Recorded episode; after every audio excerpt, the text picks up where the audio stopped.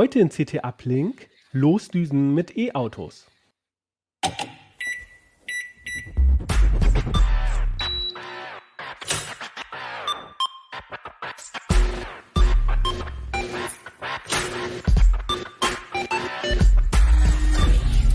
CT Uplink. Hallo, ich begrüße euch zu einer neuen Folge von CT Uplink. Mein Name ist Kevan Carboni und ich bin Redakteur bei der CT. Und wir sprechen heute über E-Autos, die Technik, die Vorteile, die Nachteile und was ihr beim Kauf eines E-Autos vielleicht beachten solltet. Aber zuerst kommt die Werbung. Du bist Open Source begeistert? Komm ins Team.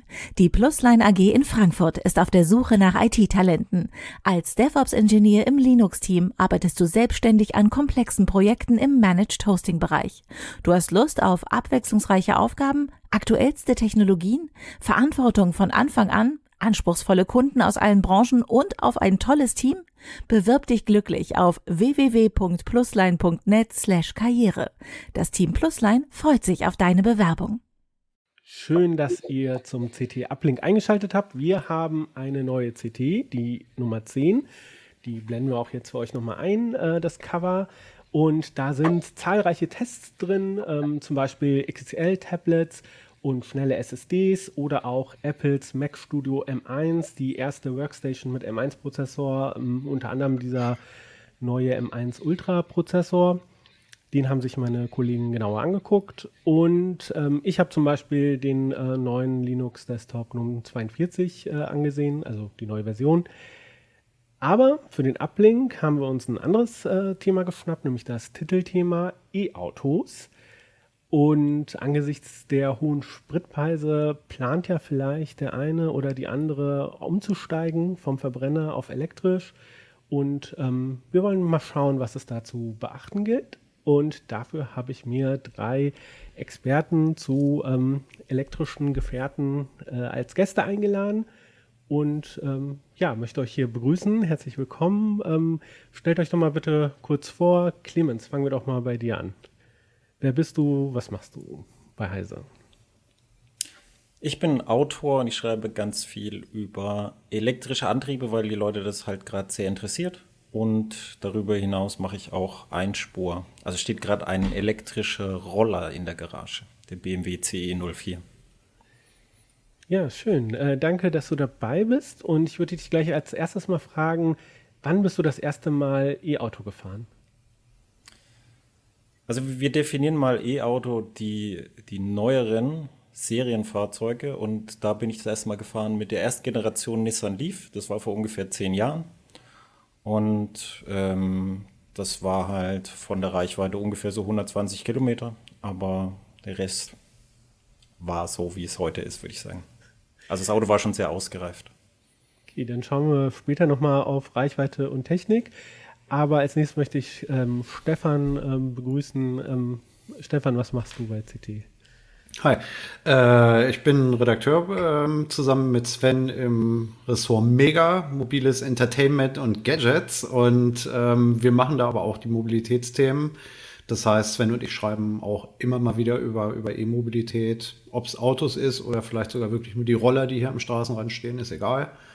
Es muss elektrisch sein und fahren.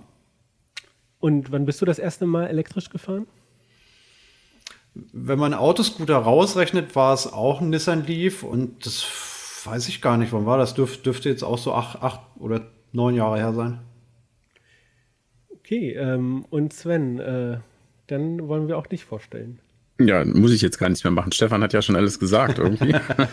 und ich bin der Sven, der dazugehört und dasselbe macht im Prinzip, nur anders.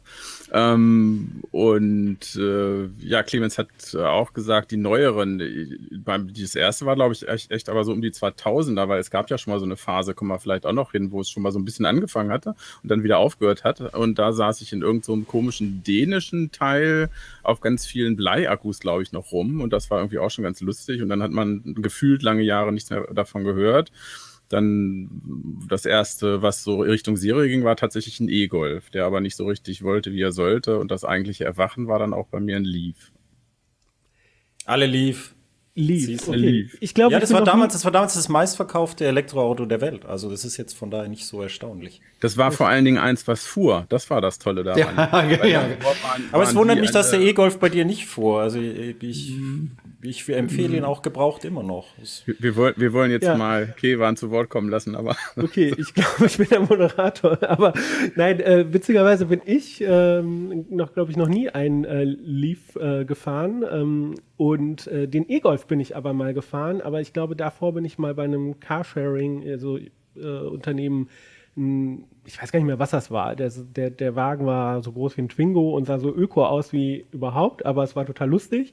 Und den E-Golf hatten wir bei meinem alten Arbeitgeber, das war so ein Verein, das war irgendwie so eine Aktion von VW. Dann hatte man äh, eine Woche, den durften wir den ausleihen. Ich bin dann ähm, ständig zwischen Halle und Magdeburg mit dem gefahren.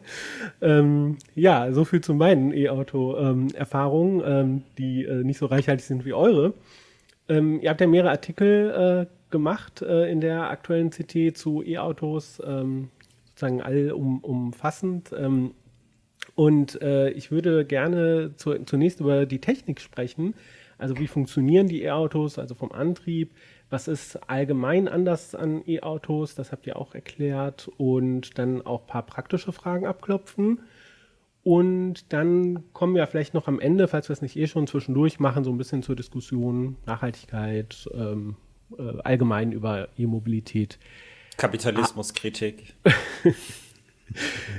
Genau, aber bevor wir so weit gehen, kommen wir einfach ganz konkret zur Technik. Clemens, du hast ja einen Artikel geschrieben, wo du nochmal ähm, E-Autos erklärt hast. Ja, ähm, wir hören so viel davon, aber meist wird da gar nicht im Detail darauf eingegangen. Ähm, und ich fand es so witzig in dem Artikel, du, du, du hast das so beschrieben mit, ähm, erst schauen wir uns das mal an, so grob wie die Pixel von der, von der NES-Konsole, von dieser alten Nintendo-Spielkonsole. Äh, lass uns doch mal so grob einsteigen. Was, wie funktioniert ähm, ein E-Auto? Wie fährt es? Ähm, wie ist der Antrieb?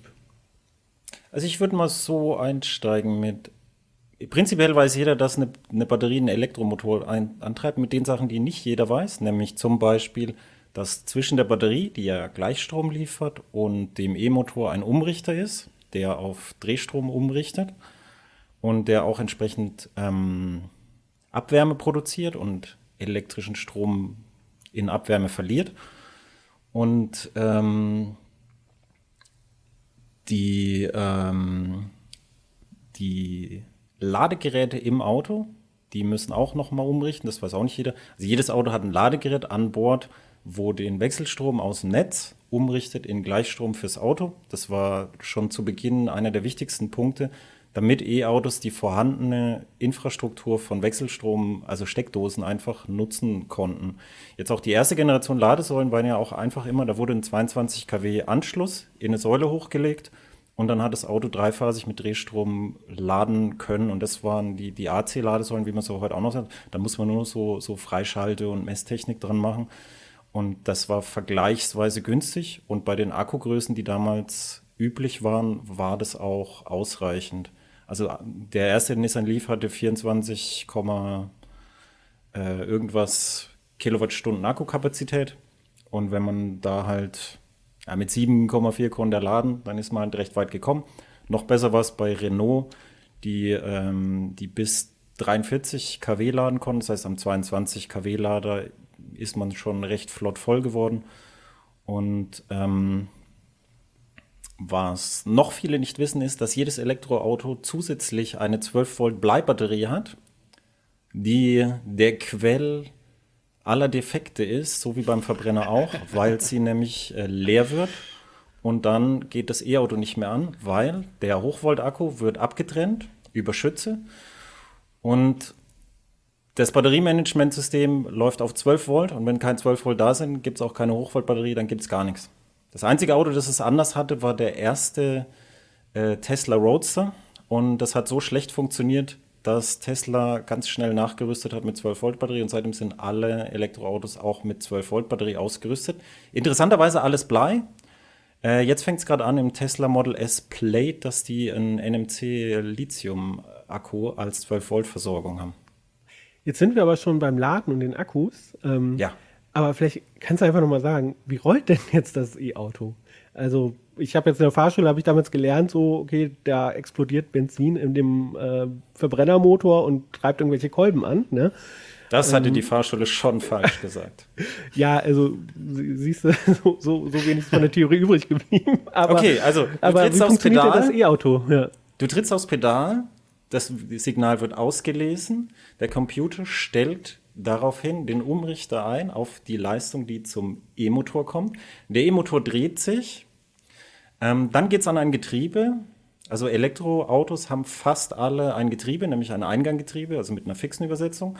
Und von diesem Getriebe geht es dann auf die Räder. Und zwar erfreulicherweise bei Elektroautos wieder häufiger auf die Hinterräder, denn Frontantrieb ist eine Sache des Teufels, die nur aus Nutzwertgründen zu uns kam. Weil es einfacher ist, den Motor da vorne einzubauen.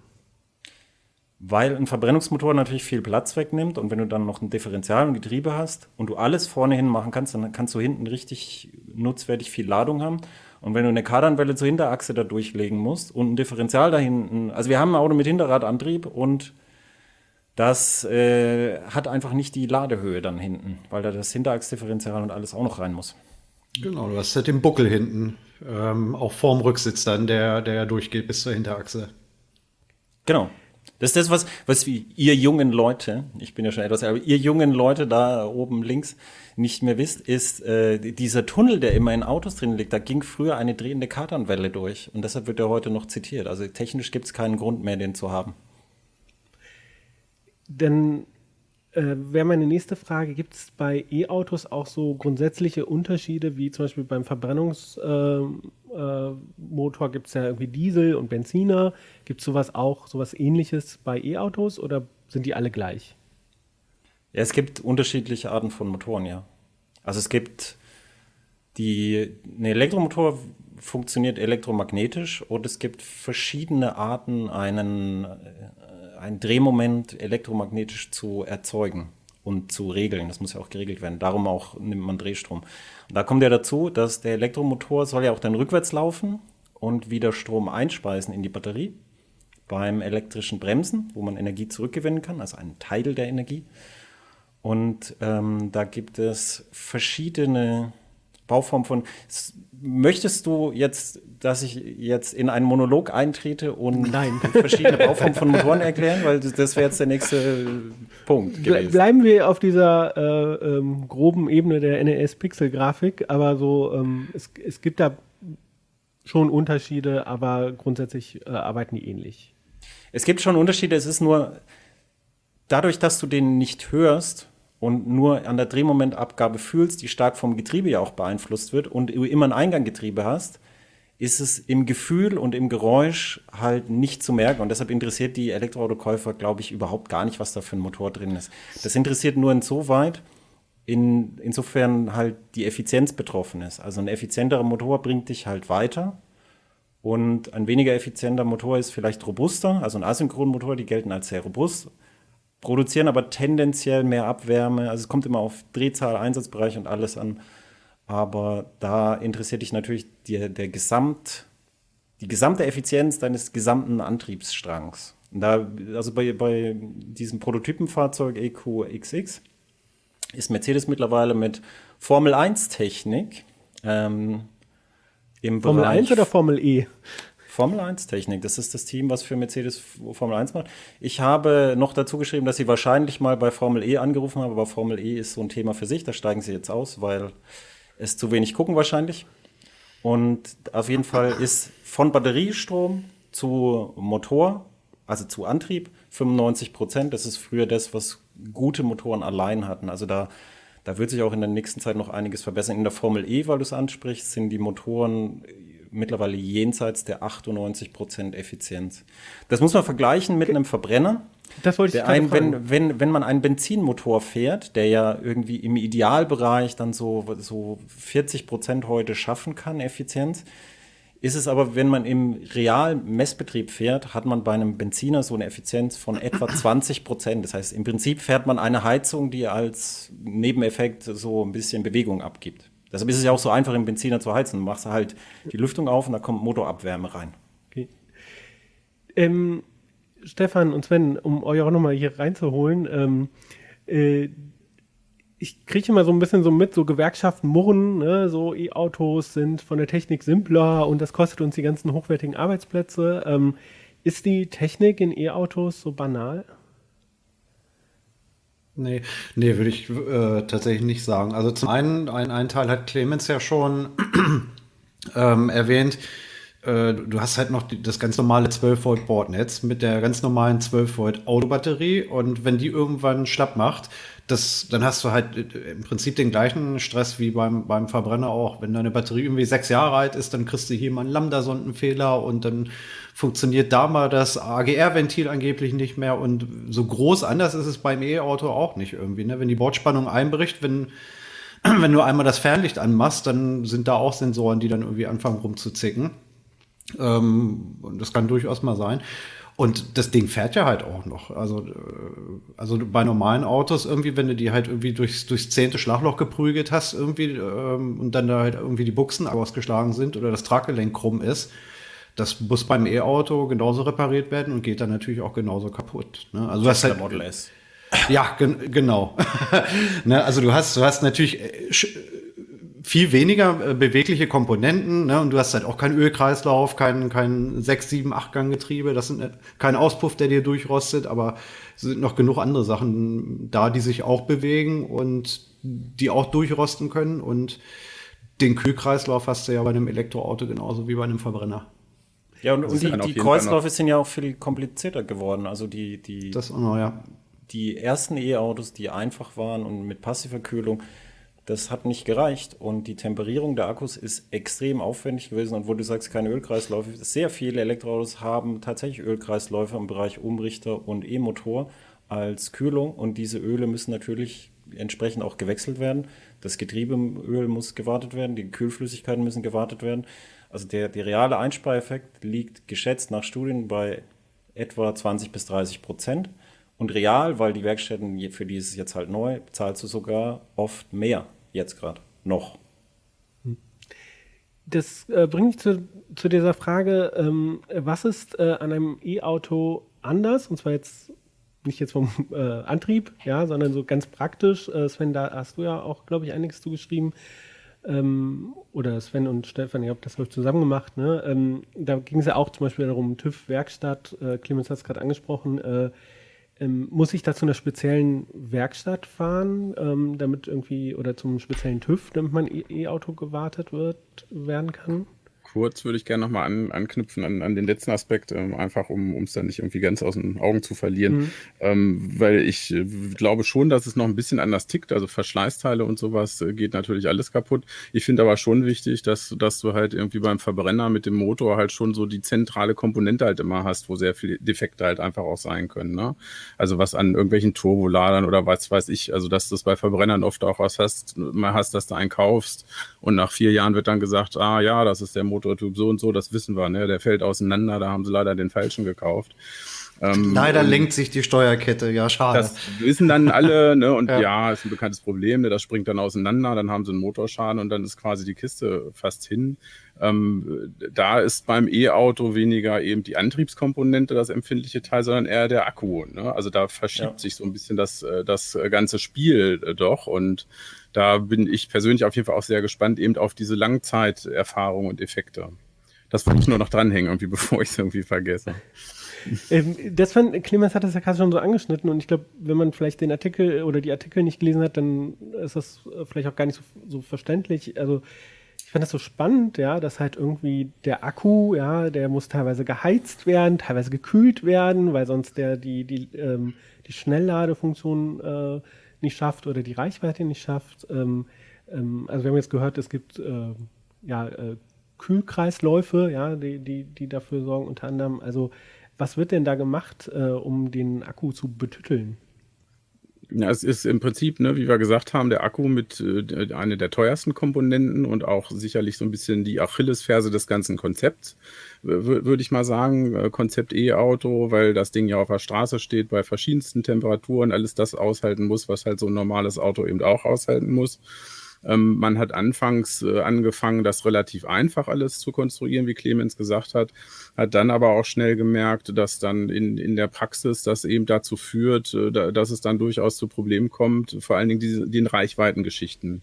Ähm, Akku ist eine, eine begrenzte Ressource im E-Auto, da kommt es auf jeden Kilometer an. Ähm, anfangs hat man dann gesagt, ja, wir haben ja so einen Fahrzyklus, dann sagen wir, ne, das Auto fährt im Schnitt so und so viel, die Leute kaufen das. Wenn die allerdings merken, dass es im Winter dann plötzlich nur noch halb so weit fährt, hat man natürlich ein Problem, weil sowas spricht sich rum. Und da kommt es eben äh, genau dann eben drauf an. Die Akkus müssen bei Laune gehalten werden in einem bestimmten Temperaturbereich. Man sagt so zwischen 20 bis 40 Grad laufen die optimal. Alles, was drunter oder drüber ist, ist problematisch. Und dann geht's halt los. Da muss man halt anfangen, sie entweder im Winter eben ein bisschen zu kitzeln, dass, dass sie warme Füße kriegen oder halt im Sommer halt auch runter zu kühlen oder wenn besonders viel Leistung entnommen wird. Und äh, alles das äh, bringt natürlich mehr Technik in, in die Autos, macht sie natürlich äh, aufwendiger und natürlich auch äh, fehleranfälliger. Ja, wenn man sich das, jeder kennt ja, wie lange ein Akku hält, wenn man ein Smartphone immer von 100% bis 0 durchnudelt und wieder dranhängt, dann ist das Teil in ein paar Jahren durch. Das, das hält kaum noch. Und das durchschnittliche Verschrottungsalter von Fahrzeugen in Deutschland liegt bei über 18 Jahren. Jetzt kann sich jeder halt vorstellen, dass man da erheblichen technischen Aufwand betreibt und auch betreiben muss, damit die Technik, die chemisch natürlich sehr, sehr ähnlich ist, ähm, entsprechend lange hält. Und das ist einfach so. Und wie ist das jetzt mit dem Akku? Kann ich jetzt, äh, gibt es da einen Standard oder kann ich, ähm, was ist denn, wenn mein Akku jetzt durchgenudelt ist? Ne? Also kann ich, kriege ich da einen neuen Akku? Ähm? Es gibt so Garantien halt.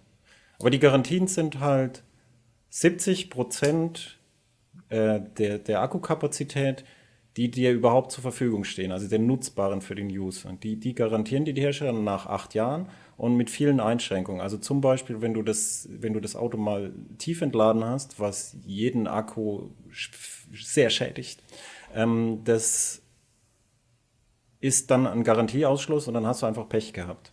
Und ansonsten kommt es dann darauf an, wie der Akku aufgebaut ist. Die deutschen Hersteller sind hergegangen und haben die Akkus modular aufgebaut, jetzt viele, damit du dann modulweise tauschen kannst. Ähm, Tesla hat jetzt im Model 3 Cell to Pack heißt es, die Zellen einfach in einen Pack gestopft und dann muss halt der ganze Akku getauscht werden und das Ding muss recycelt werden. Tesla will halt Recycling-Kapazitäten aufbauen. Das sind halt zwei Wege, wird sich zeigen, welcher da besser ist. Kommt halt auch aufs Auto an. Habt ihr schon Erfahrung, was so ein Akkuaustausch kostet? Also ganz unterschiedlich, würde ich sagen. Was meint ihr? Also ich habe das nur mal gelesen für mein Zoe, weil es mich interessiert hat. Ähm, da nach Recherchen kam aber auch nur raus, dass das eher punktuell als Machbarkeitsstudie, glaube ich, mal gemacht wurde. Also die haben das dann bei einigen Fahrzeugen mal gemacht in der Schweiz ähm, und, und da lag man aber auch schon bald im fünfstelligen Bereich. Also man kommt da schnell in, in, in Grenzbereiche, dass sich das halt einfach nicht mehr lohnt. Ja. Beziehungsweise, dass, dass dann die Hersteller, ich glaube, viele arbeiten sogar dann eher an so zweiten Nutzungskonzepten, weil auch diese halbwegs ausgenudelten Akkus immer noch relativ viel Leistung haben und immer noch eine, eine begehrte Recycling-Ressource sozusagen sind, ne, um sie eben als Hausspeicher irgendwo hinzustellen oder an Windkraftanlagen, an Zwischenspeicher. Also da gibt es ja. Ähm, Konzepte und, und Man beachte unseren Artikel in der Make dazu, äh, in der Technology Review. Danke für den Hinweis. Ja, Aber wie ist das jetzt? Also, was ist denn jetzt, wenn bei äh, Sven bei, bei deinem Auto hm. dann der, ähm, der Akku mal ähm, hinüber ist und sonst alles? Ich meine, ich kenne das ja so ein bisschen vom Handy. Ne? Ich weiß nicht, ob man das übertragen kann. Äh, viele hm. Leute kaufen sich dann keinen neuen Akku oder gehen nicht zum Handyshop, um das austauschen zu lassen, sondern äh, alles andere funktioniert eigentlich noch und dann kauft man halt ein neues Handy. Gut, bei einem Handy, da tut sich auch ein bisschen was mit Prozessor und Dings. Ähm, musst, musst du denn das Auto verschrotten?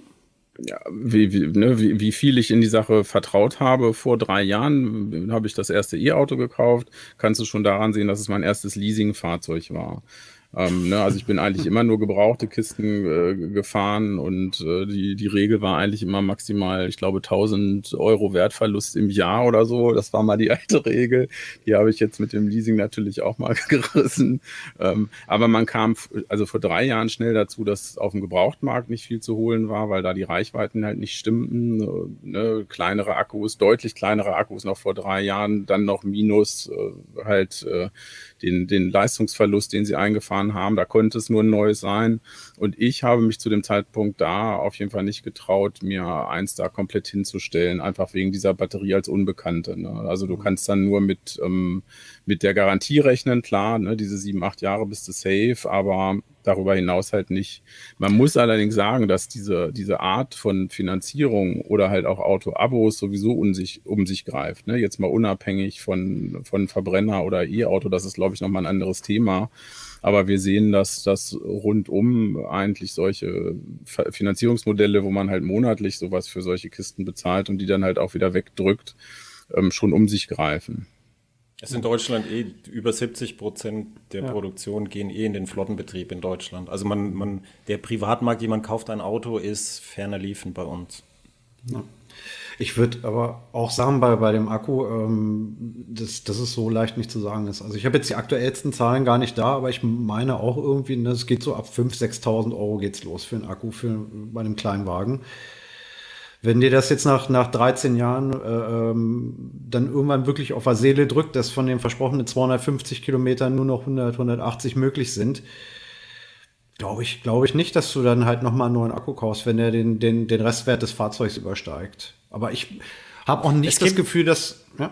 Es gibt in den USA, dadurch, dass sie einen hohen Bestand von alten Tesla S haben, gibt es eine, eine Szene von wirklich so Refurbishern, die mhm. sich gut auskennen mit den Tesla-Fahrzeugen, wo es auch in jedem Fall, wenn man einen guten hat, besser ist, zu denen zu gehen, als zu den Tesla-Service-Stellen, weil Tesla-Service ist nicht wirklich das, was man Service nennen kann, oft. Und die haben häufig dann auch aus Unfallfahrzeugen geprüft oder eben auch aus Fahrzeugen, wo mal wieder der Radträger abgebrochen ist und jemand hat keinen Bock mehr. Die haben dann Akkus, die, die noch besser sind, die, die werden halt durchgemessen, die können besser sein als deine und dann kannst du einen gebrauchten Akku nochmal einbauen, der durchgemessen ist, dann kannst du ungefähr erwarten, was ist, weil du kannst ja einen genauso alten Akku haben, der viel besser in Schuss ist, weil er ja. sanfter behandelt worden ist, weil er bessere Temperaturen hatte, weil er weniger vollgeladen wurde und so weiter.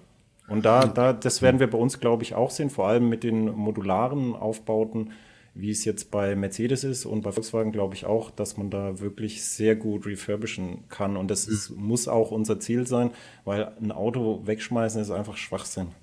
Das, das ist lust, lustig, weil du auch ne, wieder die nächste Parallele wieder zum Handy halt irgendwo hast. Ne? Und genauso wird es, denke ich, auch sein, wie du halt heute mit, mit dem iPhone oder halt einem Standard Samsung eben eine große Wahrscheinlichkeit hast, dass du da halt auch irgendwie in vier, fünf Jahren noch einen Refurbisher für findest.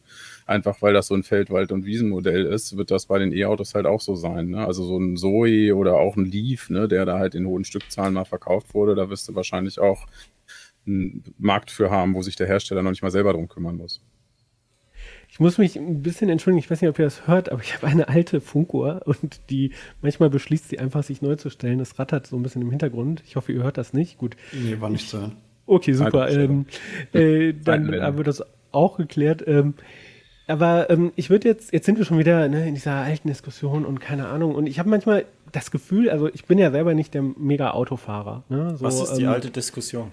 Äh, die alte Diskussion von der Reichweite. Und da würde ich einfach sagen, so, ich meine, die meisten Verbrenner, die fahren doch sowieso nicht, äh, das, diese Reichweite, die sie können. Ne? Also lassen wir mal den Außendienstler oder jemand, der halt wirklich jeden Tag irgendwie 100 Kilometer zur Arbeit pendelt. Der, äh, die Person tut mir wegen anderen Gründen leid, ja, so, aber, ähm, aber die, die meisten Autos, da gibt es ja auch, glaube ich, Studien zu, ähm, die werden ja irgendwie im Schnitt irgendwie 30 Kilometer bewegt oder so. Und das ist natürlich der, Durch, der Durchschnitt ist aber, ein, ist aber ein falscher Wert zu sagen. Ich habe zum Beispiel, das hier ist mein Büro. Ich habe einen Arbeitsweg, der ist zwei Meter lang. Das heißt, mein durchschnittlicher Kilometerbedarf von Autos ist extrem gering. Wahrscheinlich ein Kilometer am Tag oder so. Mit, mit einem durchschnittlichen Auto, wenn ich nach Durchschnitt kaufe, würde ich nirgendwo hinkommen. So muss natürlich nach Bedarf. Also wenn ich wegfahre, dann fahre ich halt sehr weit. Und dann, dann muss ich halt sehen. Aber unabhängig davon, ist, ich finde auch, dass die Technik, wie sie jetzt ist, ist für den Pkw-Bereich völlig ausreichend. Und ähm, wenn, man, wenn man sich jetzt, also ich bin mit, mit dem EQA nach Oschersleben gefahren, habe einmal nachgeladen. Oh mein Gott, wie tragisch, 15 Minuten Pause. Also es ist, es ist, das Interessante war, ich habe dort angehalten und dann kam jemand und hat gesagt, ah, der fährt ja nur 100 Kilometer weit. Die Leute sind in ihrem Kopf häufig halt noch auf dem technischen Stand von vor zehn Jahren Also als ich mit dem ersten Leaf gefahren bin, dann bin ich 250 Kilometer am Tag mit dem gefahren. Das war schon echt zäh. Und das ist aber heute einfach komplett anders. Und ich, ich würde auch sagen, keiner von uns dreien hat das Reichweiten-Thema angeschnitten, sondern das hast du angeschnitten. Und ich denke, das kommt daher, weil, nein, nein, ganz, ganz wertfrei. Das kommt daher, weil wir die neuen Autos kennen und wissen, dass das Reichweitenthema ja, nicht so schlimm ist. Und dass du das halt im Kopf hast, einfach weil du, ähm, weil du halt äh, es, es noch, noch zum Beispiel den E-Golf oder so im Kopf hast, der halt noch geringere Reichweiten hatte. Ja. Aber technisch, wenn man sich jetzt ein neues Auto kauft, ist man, ist man sehr, sehr gut unterwegs. Und der Ausbau der Infrastruktur, der immer bemängelt wird, mir ist ein einziges Mal ein Elektrofahrzeug liegen geblieben. Und das war, weil es ein scheiß Ding war. Hier auch direkt vor der Tür so ein scheiß Roller von Seat Mo, nicht kaufen. Und ich bin aber schon oft mit dem Verbrenner liegen geblieben. Also es ist nicht wirklich was, wo, wo man Angst haben muss. Also ich möchte allen Leuten da ruhig die, die Angst nehmen. Also am Schnelllader ja. tanken und mit den automatischen Planern und so, das ist nicht mehr schwierig. Man muss auch nicht mehr das generalstabsmäßig planen. Ja.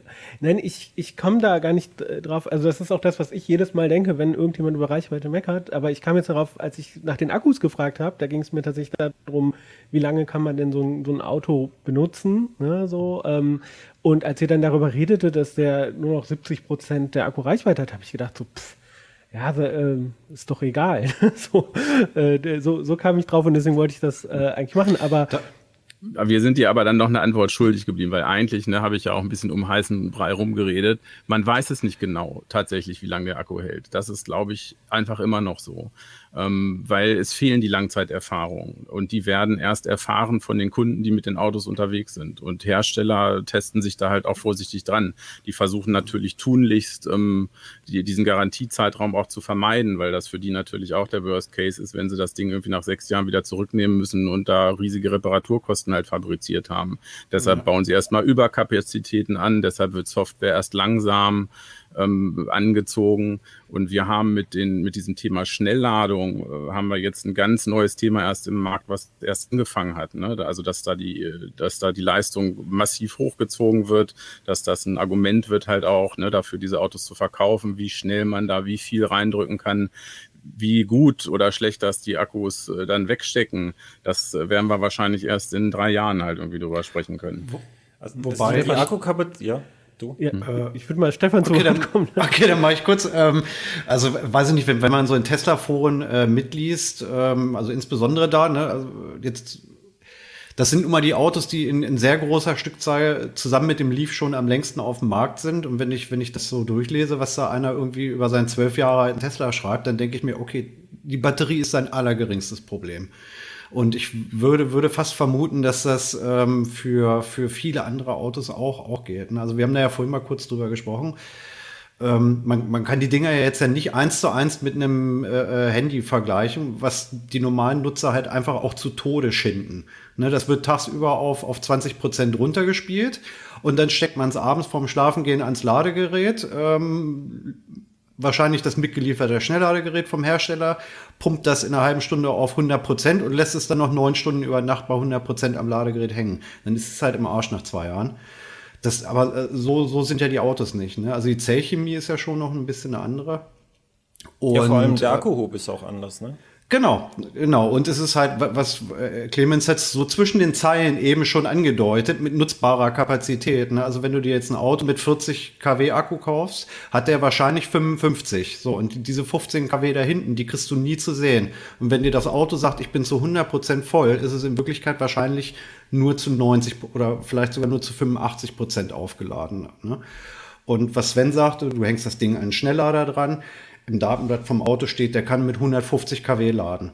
Das macht er während des Ladevorgangs. Einmal für ungefähr fünf Minuten, wenn draußen 23,5 Grad sind. Ansonsten passt er seine Ladegeschwindigkeit auch immer, immer dynamisch an, der Wagen, dass du den Akku halt nicht, nicht wirklich zu Tode stresst, weil er halt gerade irgendwie im Winter äh, irgendwie nur ein paar Grad hat oder im Sommer, weil er schon kocht. Ne? Also, also ich, Na, also ich glaube, da ist, da ist viel, viel, viel Angst aus alten Tagen mit dabei. Also wenn ich ja, mir jetzt ja, ja, aber ja, okay. dann, dann lass mich da, ich würde jetzt einfach mal reingrätschen und sagen, wir machen jetzt einfach da einen Haken dran. Ne? so, äh, nein, nein, mach noch nicht den Haken dran. Die Herstellergarantie ist acht Jahre 70 Prozent netto. Das heißt, du bist dann brutto bei 65 Prozent und das ist das, was, glaube ich, die Hersteller nach den zehn Jahren, wo jetzt da im Betrieb sind, schon ganz gut wissen, dass sie das erreichen können. Damit ja. würde ich mal rechnen.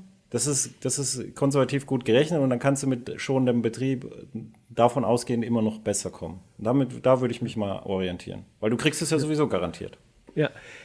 Ich würde jetzt noch mal gerne darauf zurückkommen, was ist bei einem E-Auto anders? Ja, also ähm, wie ist denn das ähm, Fahrverhalten, ich glaube, alle wissen, ähm, die ähm, beschleunigen unglaublich schnell. Also ich kann, konnte mit meinem äh, äh, Öko-Carsharing-Auto damals in der Kölner Innenstadt so ein Bonzen BMW ähm, an der Ampel abziehen. Das habe ich auch nur für ein paar Meter gemacht, weil da wirklich so Bollo war und ich mir das nicht, das habe ich einmal gemacht und dann so, okay, Sachen, die ich machen wollte in meinem Leben. Äh, Nein, also ich habe nur schnell beschleunigt und äh, ich habe aber auch nur bis zu den 30. Also ich habe kurz einmal bin ich schnell weg und dann. Ich, ich wollte dich nicht verunsichern. Ich, das war ein Scherz. Aber anyway, okay, das wissen alle. Man kann die beschleunigen schnell. Aber wie ist denn das Fahrverhalten sonst? Oder was, was kann man? Also ihr habt ja auch so ein bisschen in den Artikeln beschrieben, so ähm, man kann ja auch anders fahren äh, äh, mit denen. Da rekupieren habt ihr schon angesprochen. Also da durch Bremsen sozusagen den Akku wieder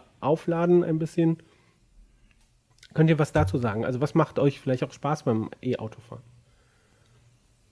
Soll ich anfangen? Stille? ja, ja nee, also ich kann, ich, an, ich, ich, kann, ich kann, ich kann anfangen. Also was, was äh, ich tatsächlich wirklich, wirklich gerne mag, da bin ich ein bisschen bei Clemens. Ich mag Heckantrieb und ich mag einen niedrigen Schwerpunkt. Also wenn du das richtige E-Auto hast, kannst du, kannst du die echt irgendwie, für, also wirklich, wirklich nett durch eine Kurve durchprügeln. Das macht, das macht irgendwie schon Spaß. Ähm, grundsätzlich, äh, klar, ne? also das, das äh, ähm, volle Drehmoment aus dem Stand. Ähm, das ist, wenn du, wenn du eine Ampel wirklich einmal, einmal so einen Kick-Down-Sprint äh, machst, das macht schon Bock. Das lässt du dann halt natürlich irgendwann bleiben, weil es halt auch unheimlich viel verbraucht. Aber, aber äh, also dieses, dieses sanfte, gleichmäßige aus dem Stand raus beschleunigen, ähm, wo, wo du halt auch im Prinzip gar keinen, gar keine Leistungsabriss hast. Ne? Du hast ja auch keine Schaltunterbrechung, wenn es ein Einganggetriebe ist. Also wenn du aus dem Ort rausfährst, du drückst da bei 50 auf den Pinsel oder wenn du auf der Autobahn fährst von mir aus und, und latscht da durch, dann das Ding hört nicht auf zu ziehen, als ob da irgendwie wie bei so einem Segelflugzeug, was an der Winde in, in den Himmel gezogen wird. Also das, das macht schon Bock und das ist halt einfach laut oder nahezu lautlos dabei. Das ist schon echt sehr, sehr nettes Fahren. Clemens, was macht dir Spaß beim E-Autofahren? Oder was, was nimmst du mit so vom Fahrverhalten? Ja, also dass E-Autofahren Spaß macht, haben ja viele gesagt. Und ich glaube, ein Aspekt ist, es ist halt einfacher. Dadurch, dass es nur einen Gang gibt und das Drehmoment immer da ist, also nerd, nerd, nerd.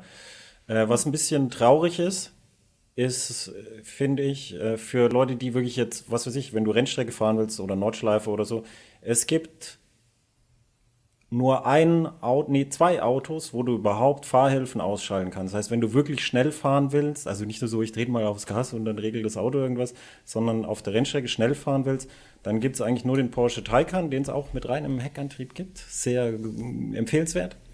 Ähm, und interessanterweise den Ford Mustang Mach-E, bei dem man das auch abschalten kann.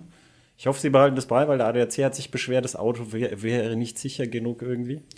Und was ich außerdem schade finde, ist natürlich, du brauchst den Akku. Der Akku hat eine geringe Energiedichte im Vergleich zu Benzin.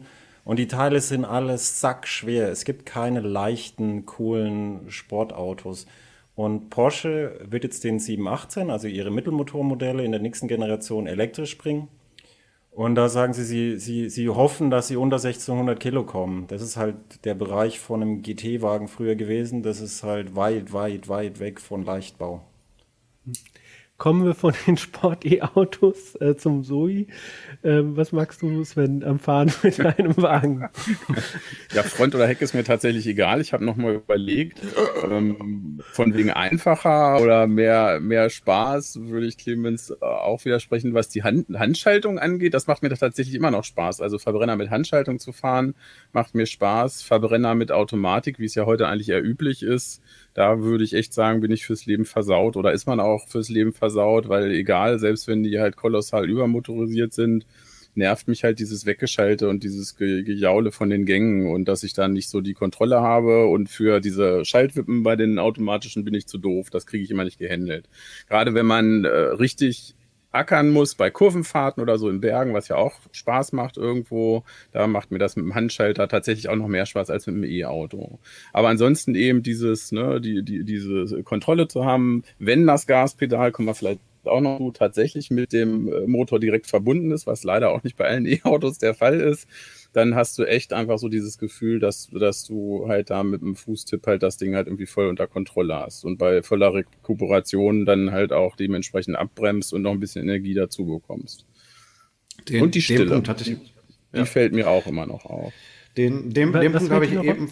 Ja, die den, Stille. Den Punkt hat, Achso, jetzt habe ich Sven zweimal unterbrochen. Ähm, das mit der äh, Energierückgewinnung, ähm, das, das habe ich eben tatsächlich noch äh, vergessen. Also was ich sogar wirklich am allergeilsten finde, mal abgesehen von dem, von dem flinken Anzugsverhalten, ist, ähm, ich liebe es, wenn die Dinger äh, einen One-Pedal-Mode haben. Also es, äh, bei einigen kannst du die Rekuperationsstärke ja einstellen, äh, in der Nähe vom Schalthebel oder am Lenkrad und manche haben sogar einen One-Pedal-Drive. Äh, wenn du diesen Modus einschaltest und nimmst den Fuß vom Fahrpedal, heißt es ja jetzt, ist ja kein Gaspedal mehr, dann äh, verzögert das Auto halt wirklich so stark, dass hinten die Bremslichter schon, schon angehen und so, als ob man bei einem Verbrenner so mittelstark auf, aufs Bremspedal treten würde.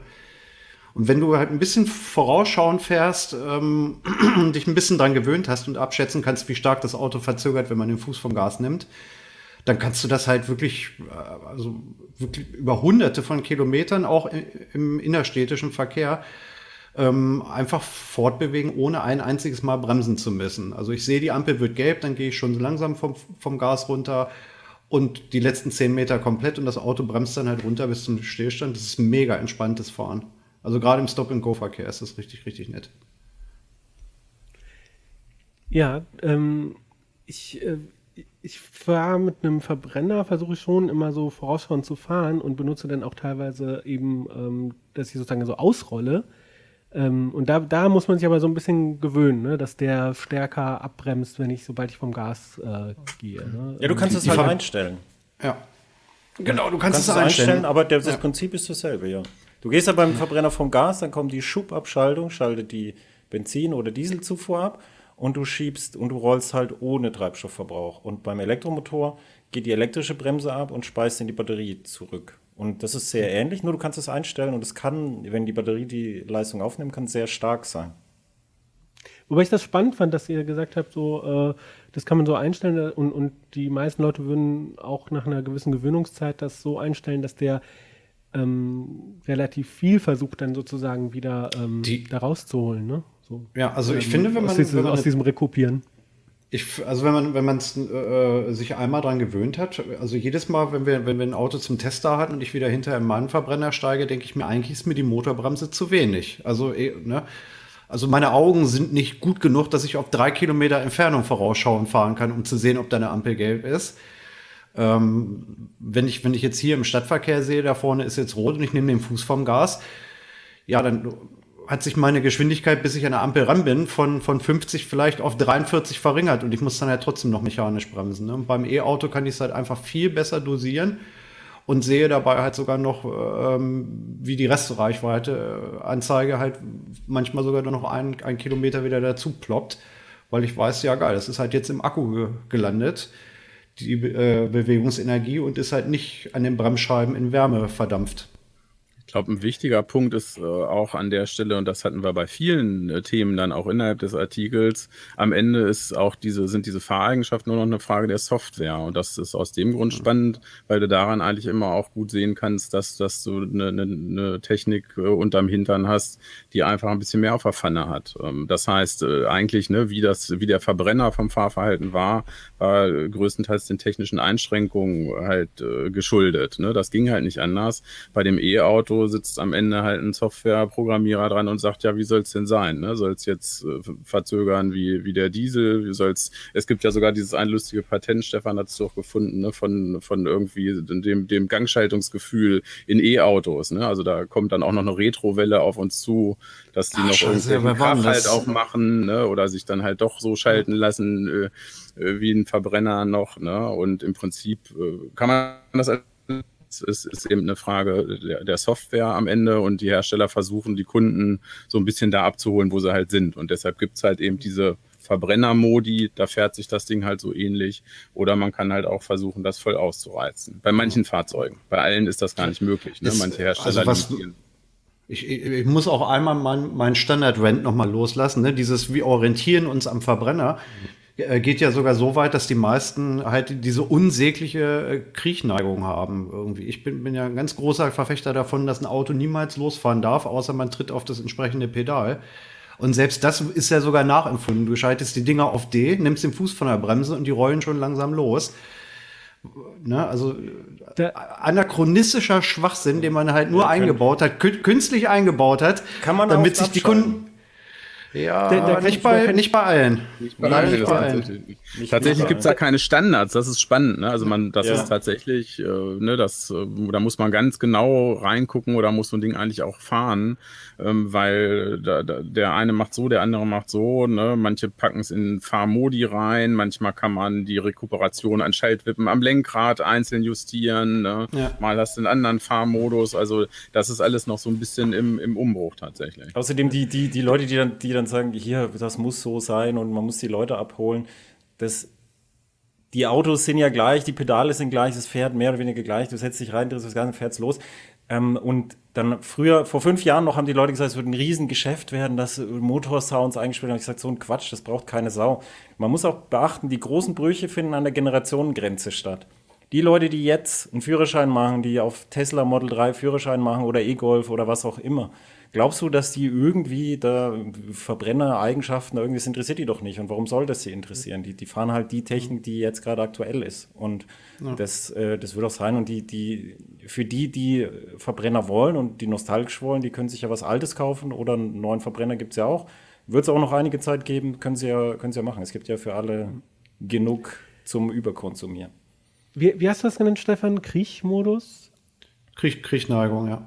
Kriechneigung, genau. Äh, da, ja, also das kann ich auch noch mal eine so ein halboffizieller Begriff. Ne? Das ist halt äh, technisches Relikt hier aus aus Wandlerautomatikfahrzeugen. Ne? Die, die Scheiben da im Ölbad, da war es dann halt vor ESP-Zeiten schwierig, dass die Dinge halt wirklich stehen geblieben sind, ne? wenn der Motor gedreht hat.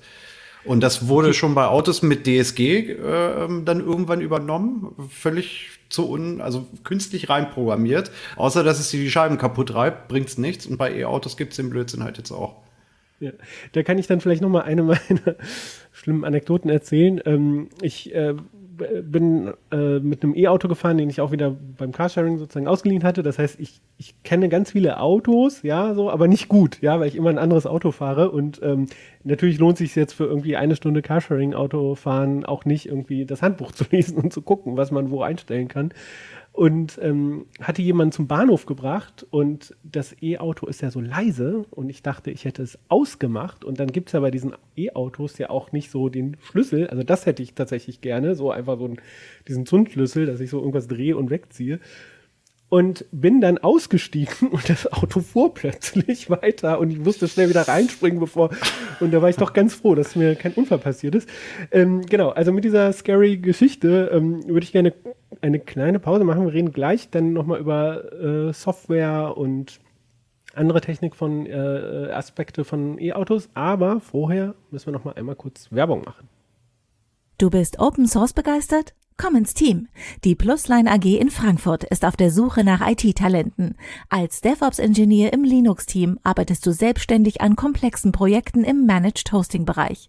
Du hast Lust auf abwechslungsreiche Aufgaben, aktuellste Technologien, Verantwortung von Anfang an, anspruchsvolle Kunden aus allen Branchen und auf ein tolles Team? Bewirb dich glücklich auf www.plusline.net slash karriere. Das Team Plusline freut sich auf deine Bewerbung. Ihr habt ja schon erwähnt, dass man viel mit Software in E-Autos machen kann, also auch das Fahrverhalten oder ähm, wie sehr der Akku geladen wird oder wie viel Stromkapazität, das kann man ja auch teilweise einstellen. Ähm, mich würde interessieren, ähm, wie ist denn das eigentlich mit dieser Softwareseite? Ähm, wo sind da, wo seht ihr da die Vorteile und ähm, wo sind da auch ähm, die Probleme? Zum Beispiel gibt es da so eine Update-Problematik? Ich würde gerne einsteigen, ja. wo du, wo du, wo du äh, gesagt hast, irgendjemand hat vorhin gesagt, die, die Fründe der Autohersteller und unsere Industrie und so. Wir haben schon vor 2010 den Fall gehabt, dass die Wertschöpfung von Software, die von Hardware überschritten hat bei Autos. Das heißt, die Autohersteller schreiben massiv Software und entwickeln massiv Software. Und das ist nichts Neues mit E-Autos, das war schon vorher so. Und das wird auch so weitergehen. Wir haben jetzt bei Mercedes die, die ersten Zulassungen für Level 3 Fahrautomatisierung. Und da brauchst du richtig Rechenleistung und da brauchst du richtig große Teams, die das entwickeln. Und da wird auch weiterhin sehr viel Wertschöpfung stattfinden. Und da werden Was wir heißt auch. Level 3? Level 3 heißt, das Auto fährt in einem klar definierten Bereich, selbsttätig und gibt an den User zurück, wenn es nicht mehr klarkommt. Das heißt, auf bestimmten Autobahnabschnitten fährt das Auto völlig allein. Du kannst YouTube gucken und ähm, das, die Übergabezeiten sind festgelegt, das ist natürlich lang genug. Die, das gibt dir dann, ah, jetzt deine, in zwei Minuten kommt deine Ausfahrt, mach dich mal bereit. Und wenn du dann eingeschlafen bist oder was weiß ich, sonst ein Problem hast, dann, ähm, dann das Auto fährt dann nicht die Ausfahrt runter, sondern es stellt sich auf den Standstreifen und schaltet die Warnblinkanlage an, weil, weil es für den Bereich das nicht gut genug kann. Okay. Level 3 ist halt in so bestimmten okay. Bereichen. Ja. Denn also genau, das autonome Fahren ist halt in verschiedenen Leveln gegliedert. Ne? Also eins ist dann halt äh, Spurhalteassistent und fünf wäre Auto hat kein Lenkrad und keine Pedale mehr, weil es selber fährt. Ja. Und die Stufen dazwischen sind halt einzelne Abstufungen. Genau. Ich wollte das nur einmal kurz klären, weil dieser Begriff sozusagen da war, aber den äh, Topf äh, autonomes Fahren wollte ich jetzt gar nicht aufmachen. Ähm, da könnten wir eine ganze Sendung zu füllen mich würde noch mal interessieren, also das ist natürlich nicht auf E-Autos beschränkt, also ähm, ähm, aber da sieht man es, glaube ich, noch so am deutlichsten, dass irgendwie vieles sich mit einem Touchscreen einstellen lässt ähm, ähm oder andere Sachen halt irgendwie übers äh, Soft Software sozusagen geregelt werden, wo man früher vielleicht teilweise ähm, so einen Drehregler hatte, so oder einen Schalter mhm. oder einen Knopf und teilweise einfach auch natürlich Funktionen, die man vorher einfach nicht hatte, wie Infotainment oder sowas. Ähm, ähm, wie seht ihr das? Oder diese großen Displays, die sozusagen die ganze Armatur übernehmen oder so? Ähm, Was ist die Frage? Ich, wie, wie wir es finden, glaube ich, oder? Ja, genau. Also, wie gesagt, ja. Also bin ich ganz hin und her gerissen. Ähm, also äh, Sven, Sven und ich schon, schon wirklich interessante Erlebnisse gehabt. Also ich glaube, das Problem ist so ein bisschen, also man kann Tesla durchaus dankbar sein, dass sie das ganze E-Auto-Thema salonfähig gemacht haben. Ne? Also die haben das echt aus so einer, aus so einer blöden Öko-Ecke irgendwie rausgeholt und zu einem Lifestyle-Produkt gemacht. Das ist nett. aber, aber diesen, diesen riesen Touchscreen da in der Mitte, wo ich teilweise nicht mal, nicht mal den verdammten Scheibenwischer einschalten kann, ohne auf irgendeinem Display rumzutatschen, geht, geht mir wirklich massiv auf den Geist. Und es steht und fällt halt damit, wie gut es ist irgendwie. Ne? Also ähm, ich fand jetzt ähm, das, das äh, Android Automotive, was, was Google äh, da in, in den Poster reinbaut und jetzt künftig halt auch noch in in andere ähm, Fahrzeuge, da finde ich es ganz nett. Als Sven und ich den ersten ID3 gefahren sind und haben versucht, dem Navi ähm, zu sagen, dass wir zum Hauptbahnhof möchten, äh, haben, mussten wir rechts ranfahren, weil wir vor Lachen nicht mehr konnten, was dieses Auto aus einer einfachen Anfrage wie, wie Route zum Bahnhof am Ende gemacht hat. Also ich, ich glaube, das kann man nicht im Auto festmachen, aber du hast es natürlich tendenziell irgendwie bei E-Autos, habe ich immer das Gefühl, dass das dann auch immer gleich Spielwiese ist für, für die ganzen Designer und Softwareentwickler und es muss alles irgendwie nach Future aussehen. Das nervt mich manchmal ein bisschen. Also ich finde es auch geil, wenn man dem E-Auto nicht ansieht, dass es ein E-Auto ist. So. Darf einfach auch für, für, mich gerne wie ein Auto aussehen. Aber was, was sollen meine Nachbarn sonst denken? Also meine Solaranlage, mein E-Auto. Ich will schon, dass sie das sehen. ja, klar, das ist ja auch teurer. ja, wobei das jetzt alle mit, mit blauen Designelementen ausgestattet sind, ist, glaube ich, inzwischen jetzt auch nicht mehr so. Ne? Ganz so weit draußen hängt es vielleicht nicht mehr. Also ich nee, aber, aber es, gibt, es, gibt ja, es gibt ja keine, es gibt keine E-Autos, die eine gemeinsame, wenn ein E-Auto eine gemeinsame Plattform im Verbrenner hat, ist es immer entsprechend gestaltet. Es sieht nicht gleich aus. Mhm. Es muss sich ja, aber der höhere Preis muss auch irgendwie, ne, das muss auch zeigen, ne, ich habe eins, ne? So, es ist ja, ein natürlich. E-Auto. Ne? Es ist wertfrei, es ist nicht keine Kritik. Ja. Es, der, der, Mensch will das ja. natürlich zeigen. Verstehe ich auch. Das war kein Witz oder keine Kritik. Aber Sven, du wolltest was sagen zu, zu, zu der Bedienung. Achso, im Prinzip wollte ich Clemens dann nur, nur beipflichten, dass das, glaube ich, eben nicht nur, ein, ist halt keine reine E-Auto-Entwicklung, ne, sondern das ist allgemein ähm, Automobilindustrie. Wobei ich halt eben schon glaube, dass, dass die Antriebstechnik an sich, darauf wollte ich ja nur hinaus, einfach auch mehr Freiheitsgrade gibt, halt auch in dem, was man halt dem, dem Kunden da halt eben äh, anbieten kann an, an Fahrerfahrung. Ne? Und das finde ich eigentlich ja erst immer positiv. Aber es wird natürlich auch alles ähm, verwirrender und auch im Auto wird es verwirrender und man sieht halt auch schon, ne, wenn dass da Displays ins Auto kommen, hat natürlich auch was damit zu tun, dass die irgendwann am Ende in der Menge einfach auch billiger sind als die ganzen Schalter und Knöpfe, die ja auch irgendwie kaputt gehen können.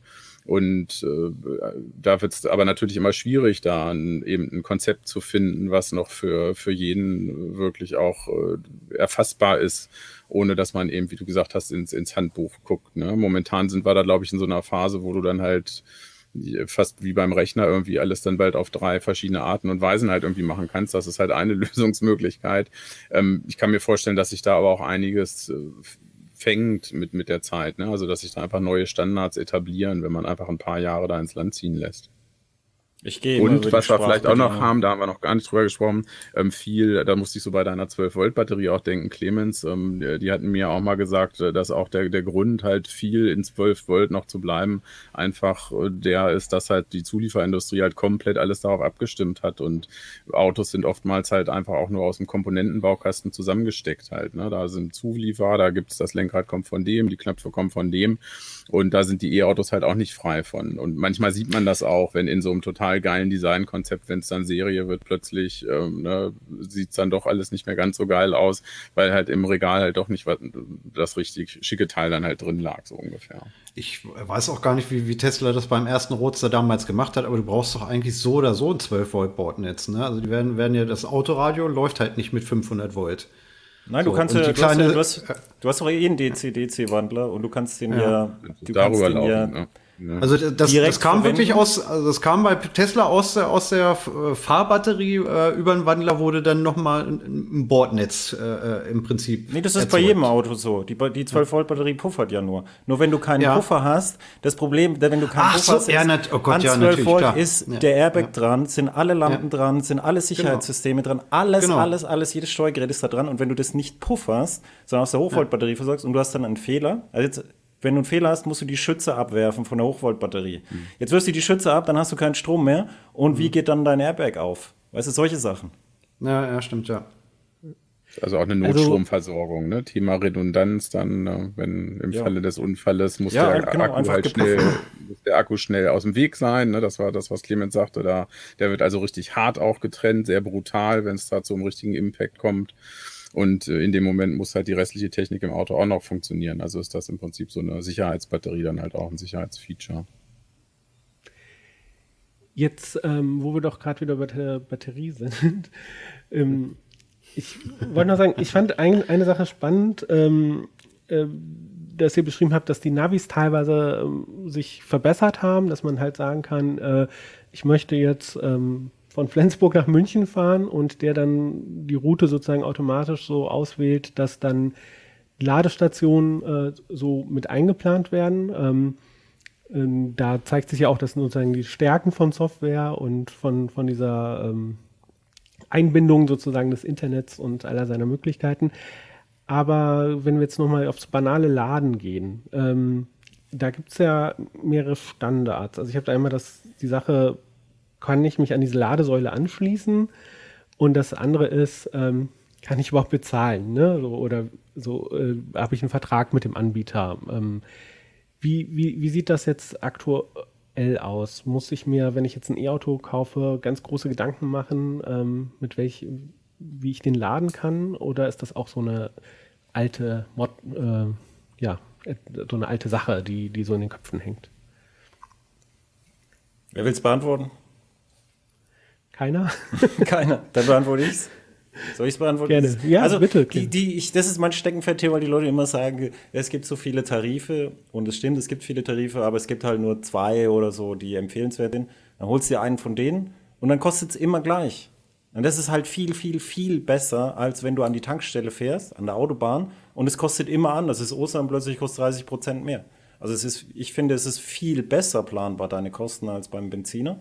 Und den Tipp, den, den man noch immer geben muss, ist, wenn du ein neues Auto kaufst, dann guck mal, was der Autohersteller für einen Tarif anbietet, weil viele Autohersteller bieten gute Tarife an, wo die Grundgebühr in den ersten Jahren kostenlos ist. Und das nimmt man mal mit und dann kann man später immer noch kündigen. Und Ford, Mercedes, die ganzen deutschen und koreanischen und amerikanischen, also viele von den Premium-Marken sind in, im Ionity-Verband drin und dann kriegt man den Ionity-Strom so für um die 30 Cent die Kilowattstunde subventioniert, weil anderswo zahlst du viel mehr, also bis 79 Cent. Manchmal sogar 1,09 Euro. Wie, wie viele, ähm, mit wie vielen ähm, ja, Kundenkarten würdet ihr denn jetzt durch die Gegend fahren? Ähm, also im Notfall kann man ja mittlerweile ja auch einfach mit Kreditkarte oder EC-Karte bezahlen, aber das ist dann ein sehr teurer Tarif, ähm, habe ich in eurem Text gelesen. Aber ähm, mit wie vielen von diesen also ich nur noch Kundenkarten? Eine. Du hast nur noch eine für den. Ich habe zwei, habe ich. Okay. Auch zwei. Das klingt ja human. Ja, das, okay. Ein bis zwei, das klingt ja human.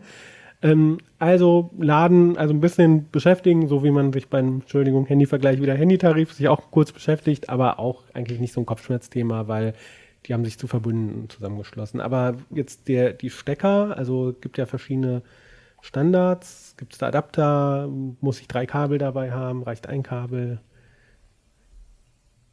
Ja, manchmal ist ja der Stecker schon an der Ladesäule dran, ne? Sag ich jetzt mal was zu. Also alles, was Schnellladen ist, das ist ja wie bei einer normalen Zapfsäule, ne? Der Zapfhahn oder halt der Stecker, der ist dann halt schon dran, da muss ich also nichts mitnehmen.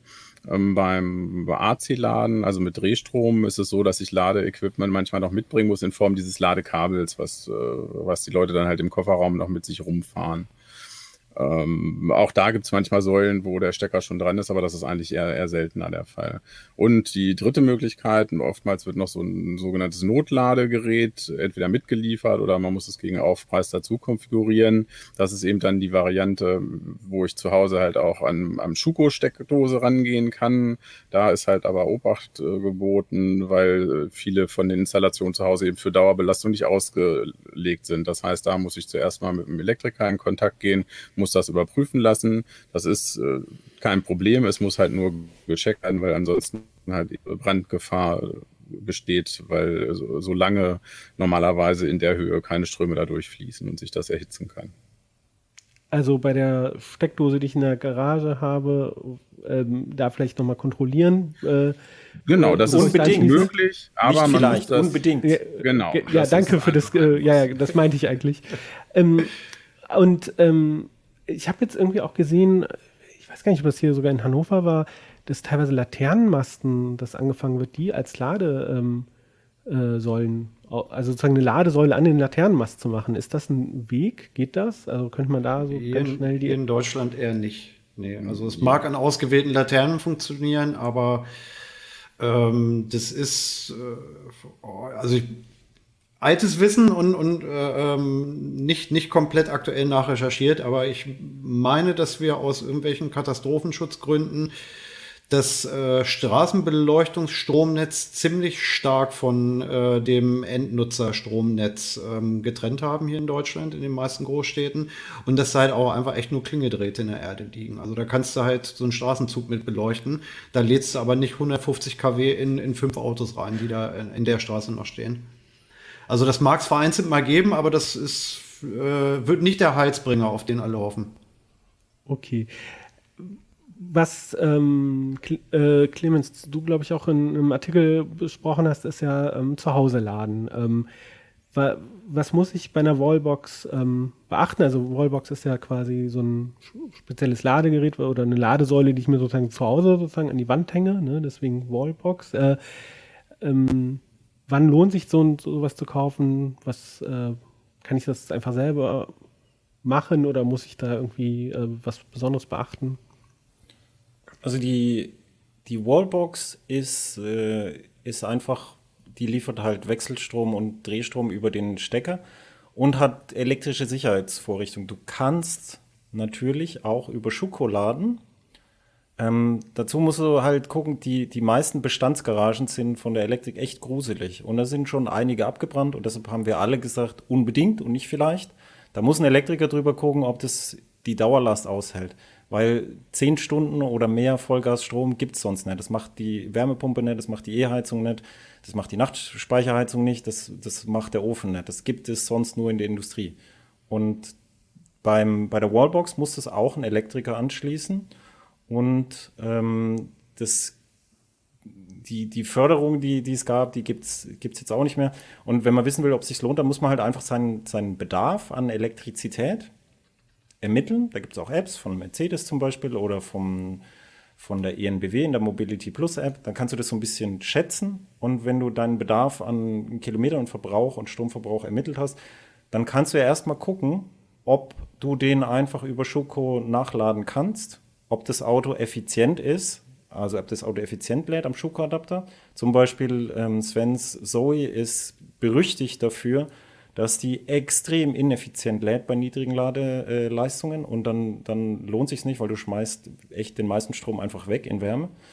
Und wenn dein Auto aber gut ist, dann spricht nichts dagegen und du geringe Leistungen brauchst, also wenn du jetzt jeden Tag wirklich nur deine durchschnittlichen 37 Kilometer fährst, dann ist es komplett natürlich eine Option. Und wenn du über Photovoltaik laden willst, dann kannst du die Steckdose ja schalten. Das Einzige, was dann fehlt, ist, dass, dass die schöne extra äh, Farbe in der Grafik für die die Wallbox häufig kriegt in den Haussteuerungen, die hast du halt dann nicht, aber das ist ja egal. Die extra Farbe, das habe ich nicht verstanden. naja, du kannst, wenn du eine Photovoltaikanlage hast, dann kriegst du ja Grafiken von Verbrauchern und ah, von deinem okay. Haus und Einspeisungen und alles. Und die Wallbox kriegt häufig eine extra Farbe. Wenn du einfach eine schaltbare Steckdose hast, dann je nach Haussteuerung, dann kannst du der oft keine schöne Farbe geben. Aber es ist, finde ich, ein kleines Detail, das Na, nicht so wichtig ist. Okay, also du Stefan, siehst du nicht.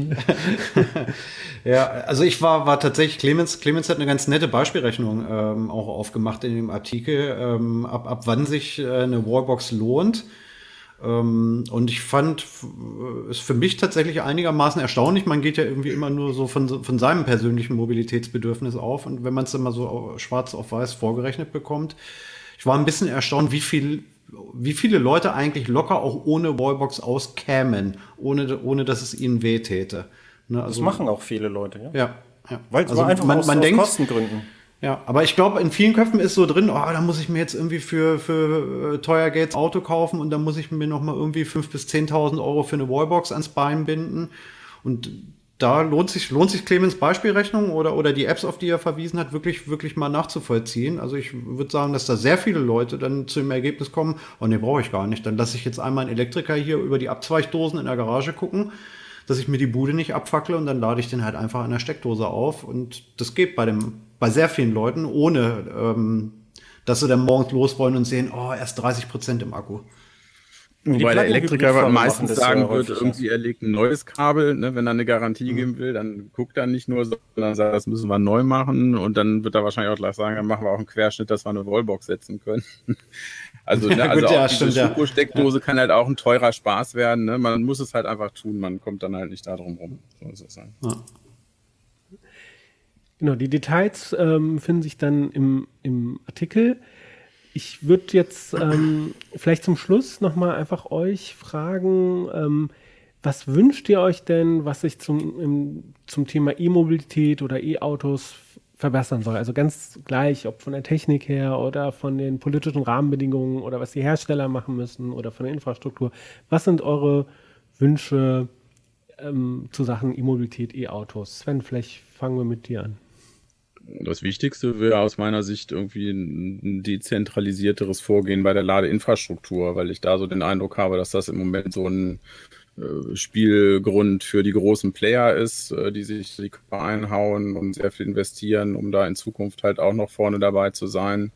Und aus meiner Sicht ist diese E-Geschichte halt aber auch eine Geschichte von Dezentralisierung. Und äh, Strom gibt es an vielen Stellen, das Netz ist groß und da würde ich mir mehr Ladepunkte wünschen.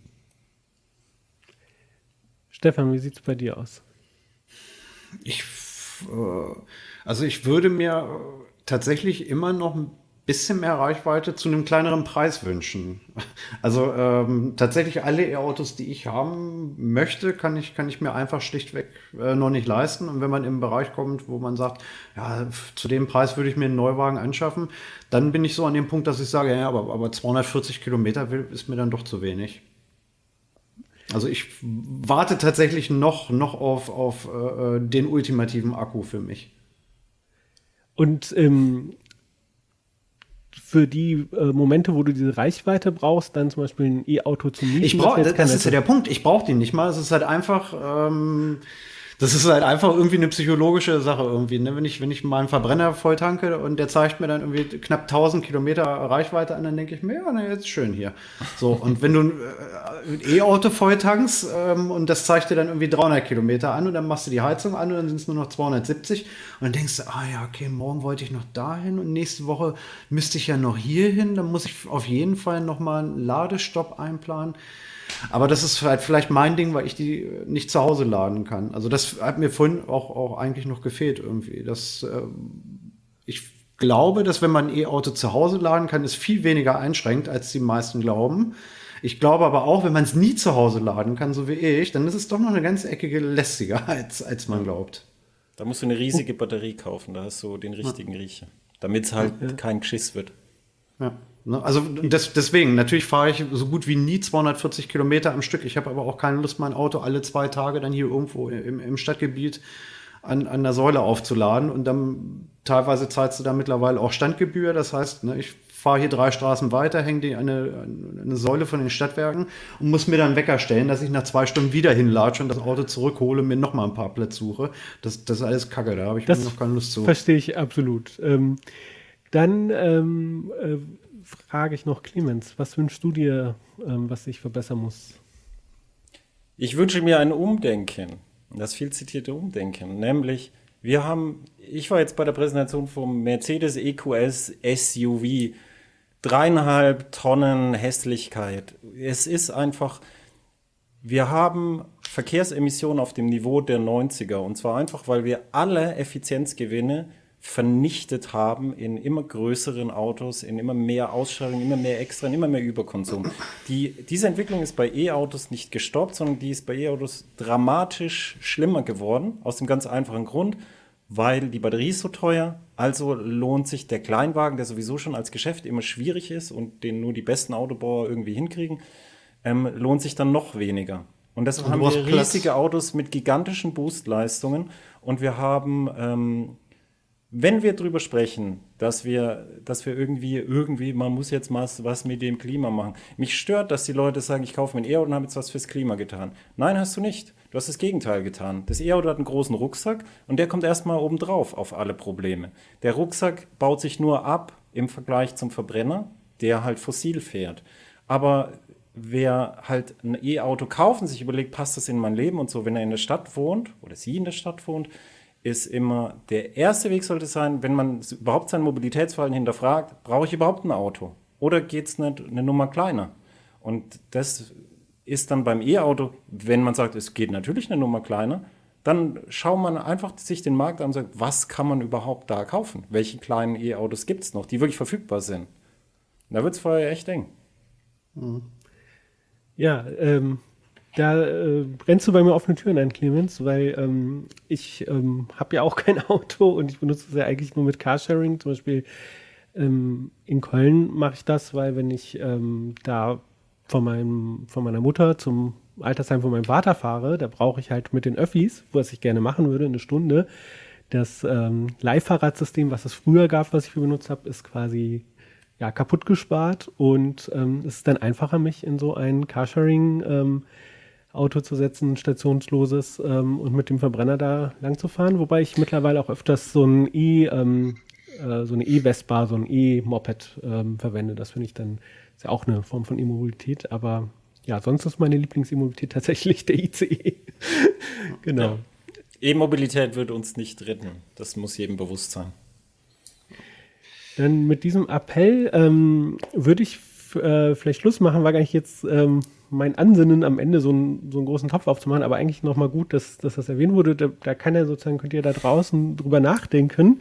Immer schön mit ähm, einem Downer rausschicken. Ja, ich finde das gar nicht so ein Downer, sondern das ist so etwas, so, was man mitnehmen kann. Ähm, ansonsten, ähm, gesagt, ich fand die Texte in, in der CT10 22 zu ETAUS wirklich spannend. Da steht nochmal ganz detailliert, äh, wie die Technik funktioniert, ähm, was man bei Wallboxen beachten muss. Ähm, auch zum Beispiel Tipps zum Thema Gebrauchtkauf, E-Autos. Ähm, ähm, ja, schaut, schaut da rein. Und ach, was ich total nett fand, das kann ich ja Das E-Auto-Quartett zum Ausschneiden. Ja, ja, ja, ja, ja, ja. Ähm, na, jetzt, das ist der Vorführeffekt. Ja, ich, ich äh, habe mir extra so ein, so ein Lesezeichner gemacht. So, so viel Zeit muss sein. Also hier ist nochmal das ähm, Quartett, sieht man. Ich äh, versuche es mal so in die Ka Kamera zu Aber halten. nicht zum Ausschneiden, das war ein Witz. Genau, ja, es ist leider nicht zum Ausschneiden, aber es war auch ein nettes Gimmick gewesen und für die ähm, Leute, die den ähm, Podcast lauschen, ja, ähm, äh, schaut einfach, äh, schnappt euch eine CT, schaut rein, ähm, es ist ähm, und ähm, ja, guckt mal, welches E-Auto sozusagen, welche Kriterien da äh, euch zusagen oder nicht. Und ansonsten schreibt uns doch gerne ähm, einen Kommentar so, ähm, oder eine, eine Mail per, äh, an uplink.ct.de oder unter das Video Feedback äh, zum Thema E-Mobilität. Also was reizt euch an äh, E-Autos ähm, im positiven wie im negativen? Ähm, seid dabei human miteinander in der Diskussion, entweder hier im Forum oder bei YouTube und natürlich, wie gesagt, auch per E-Mail.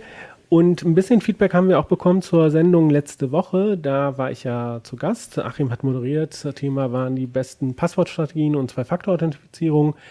Und da hat zum Beispiel ähm, Benito F 2009 äh, auf YouTube geschrieben, ähm, dass er nur noch drei Passwörter im Kopf hat, dank Passwortmanager. Den Rest macht wie ein KeyPass XC. Und ähm, der generiert er auch die Passwörter automatisch. Ähm, nur bei so Security Keys wie Fido, YubiKeys, äh, da ist er noch unentschlossen, weil was ist denn, wenn man einen Stick dann gerade zu Hause liegen hat ähm, oder das Teil kaputt geht und ähm, man ist jetzt irgendwie, ja, bei Passwörtern kommt man halt in Spanien auch noch an ein, ein Passwort ran. Ähm, und True Leader hat im Heise-Forum geschrieben, ähm, dass er fand, dass wir das Thema ein bisschen verharmlost haben. Ähm, ich hatte ja gesagt, so ein bisschen IT-Security-Denken wie, ähm, wie, wie, ein gutes Fahrradschloss, ne? nicht so absolute Sicherheit. Ähm, er meint halt, äh, es ist halt eben nicht damit abgetan, ähm, dass es nicht für Wikileaks gedacht ist und Sicherheit sollte nicht nur für den Spam-Beifang oder Fischer-Beifang sein, sondern halt ähm, auch, wenn zum Beispiel Arbeitskollegen ähm, äh, ja einen Mobben oder ähm, Stalker oder äh, wütende Ex-Partner und so weiter und so fort. Also das sollte man auch bedenken und da gebe ich recht. Ähm, ähm, Finde aber einfach so Security erstmal nicht so CIA-mäßig zu denken, sondern genau auch solche Fälle. Ne? Also erstmal was für IT-Sicherheit zu machen, ganz praktisch und pragmatisch, anstatt zu sagen, ach, ähm, ist zu kompliziert, mache ich nicht. Ähm, also danke nochmal für diesen kritischen Input. Ähm, und ähm, ja, van Kniepenberg, ich hab, hoffe, ich habe es richtig gesagt, schreibt in YouTube äh, oder fragte, wie das denn sei mit den Passwortmanagern, die in den Browsern eingebaut sind, also zum Beispiel bei Firefox oder Chrome. Und ähm, da ist äh, mein Tipp, wie gesagt, das Hauptkennwort festzulegen, da, damit den Passwortmanager vom Browser zu schützen, weil sonst liegen dort die Passwörter mehr oder weniger offen drin. Und ähm, bei Firefox verschlüsselt er das dann halt mit diesem Hop-Kennwort und äh, man kann da auch die Synchronisierung verwenden, weil die dann halt auch quasi verschlüsselt ist ähm, und die Sachen bei Firefox auf dem Server dann verschlüsselt abgelegt sind und das Ganze lokal entsperrt wird. Ähm, wenn ich mich nicht täusche, ähm, nagelt mich nicht drauf fest, ist es, glaube ich, bei Chrome ähm, so, dass man dieses Synchronisieren schützen kann, aber leider der Passwortmanager lokal das ähm, nicht ausreichend absichert. Ja, deswegen würde ich nur den Firefox ähm, Passwortmanager verwenden. Das ist auch besser als nichts, aber am besten halt natürlich einen externen Open Source Passwortmanager. So viel zu eurem Feedback. Danke. Ähm, und ähm, damit ähm, ja, würde ich mich gerne verabschieden, auch von meinen Gästen. Vielen Dank, dass ihr da wart. Vielen Dank für die rege Diskussion und eure Erfahrungen zum Thema E-Mobilität. Und ähm, an die Leute da draußen, die jetzt zuhören, zuschauen, ähm, ja, äh, schaut auch bei unseren anderen Podcasts rein. Ähm, Clemens macht äh, einen Podcast zu Die Hupe, richtig? Ähm, da Das ist könnt ihr auch richtig. mal da könnt ihr auch mal lauschen oder ähm, Das sind auch bei CT. drin. Aber der ist sehr CT hörenswert. 3003. Jetzt mach ihn nicht schlechter, als er ist. Nein, nein, ich finde das ein sehr, sehr Nee, nee, weil, nee ich, äh, ich, es ging an Clemens, weil er meinte, da sind auch viele Ja, Downer ja. drin. Und dann habe ich gesagt, er soll ihn nicht so schlecht reden, seinen eigenen Podcast. Der ist schon hörenswert. Ich, ich pack das hier für den trockenen Humor, den Clemens heute schon mehrfach demonstriert hat. Äh, genau, also schaut beim äh, Podcast Die Hupe von Clemens vorbei oder bei CT 3003. Danke an meine Gäste, danke an euch da draußen. Einen schönen Tag, eine schöne Woche und bis zum nächsten Mal. Ciao. Ciao. Ciao.